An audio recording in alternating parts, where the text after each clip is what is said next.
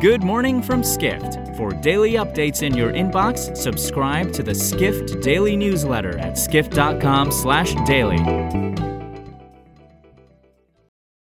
It's Friday, July 1st in New York City. And now, here's what you need to know about the business of travel today. Travel companies have loudly expressed their commitment to more sustainable business in recent years, with a large-scale global reopening of tourism, giving them and destinations a new start.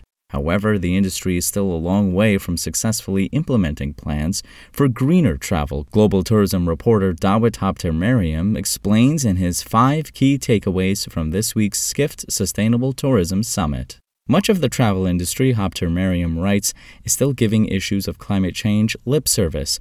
Daryl Wade, the co-founder and CEO of tour operator Intrepid Travel, said during the summit that at least 50% of travel companies haven't taken concrete steps to addressing climate change.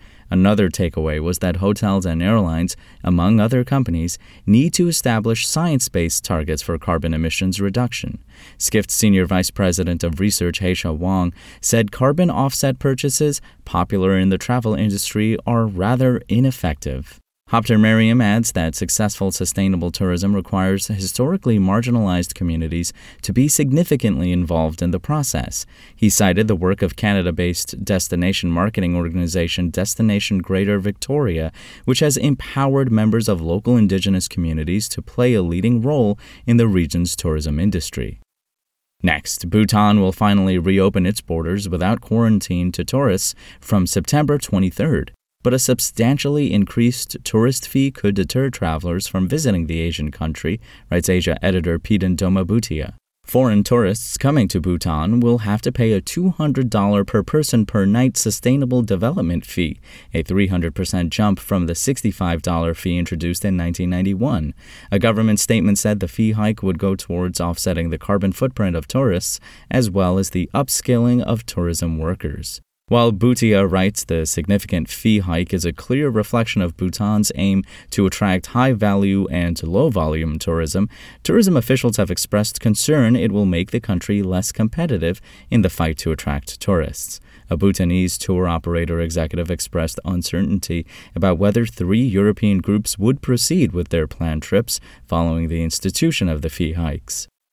We end today with Air Canada. The carrier, which like many of its peers has been pummeled by a wave of flight cancellations this summer, has issued an apology to disrupted travelers, reports Edward Russell, editor of Airline Weekly, a Skift brand.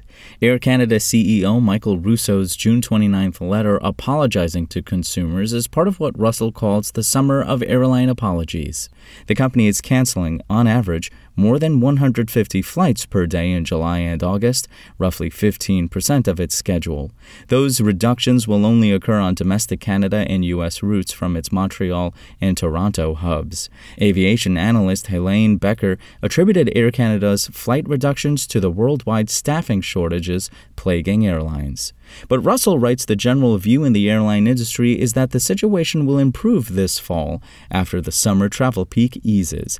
That is why most airlines are deciding to only cut schedules through August.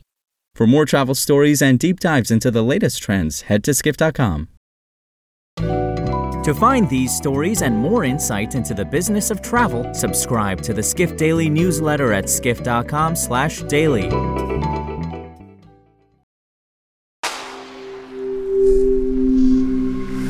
Spoken Layer.